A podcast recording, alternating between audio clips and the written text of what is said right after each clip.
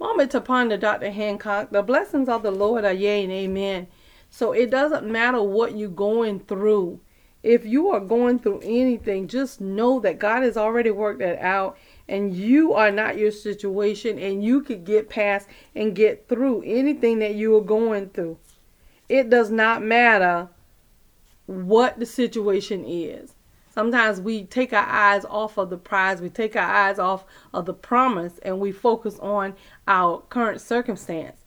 And when you do that, it changes your perspective of things because now you're fixing your eyes on the physical thing and not the spiritual thing you got to make sure that you know where you are and you know why you make the selection you make. And you got to know what God said at every point in every interval because he's not going to change his mind because our emotions and our feelings are hurt.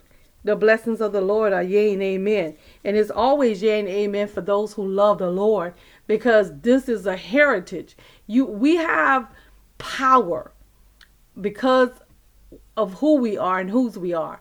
We have power because of our belief level. We have power because the Holy Spirit walks with us, talks with us, and He guides us to all truth. We have power because we have death and life in the very power of our tongue. We have power because we can believe what God said and we can receive what God said. But at the same time, you have the same power to cast down imaginations, but you also have the same power to cast negativity on what God is saying and change your very trajectory for your destination. Yes, it matters what God said. It matters what the word said. But more importantly, it matters what you believe. So if you don't believe what God said, you can't receive what he said.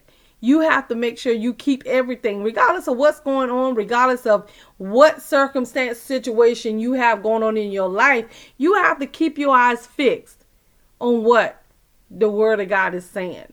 Because the Word of God is not going to change. But our emotions do, our positions do. Everything about our life changes except the Holy Spirit. And this is the confidence we have in Him that when we ask anything according to His will, He hears us. And if we know that He hears us, we know that our petitions are granted. Real talk, Dr. Hancock. We need you to like, comment, subscribe, and share.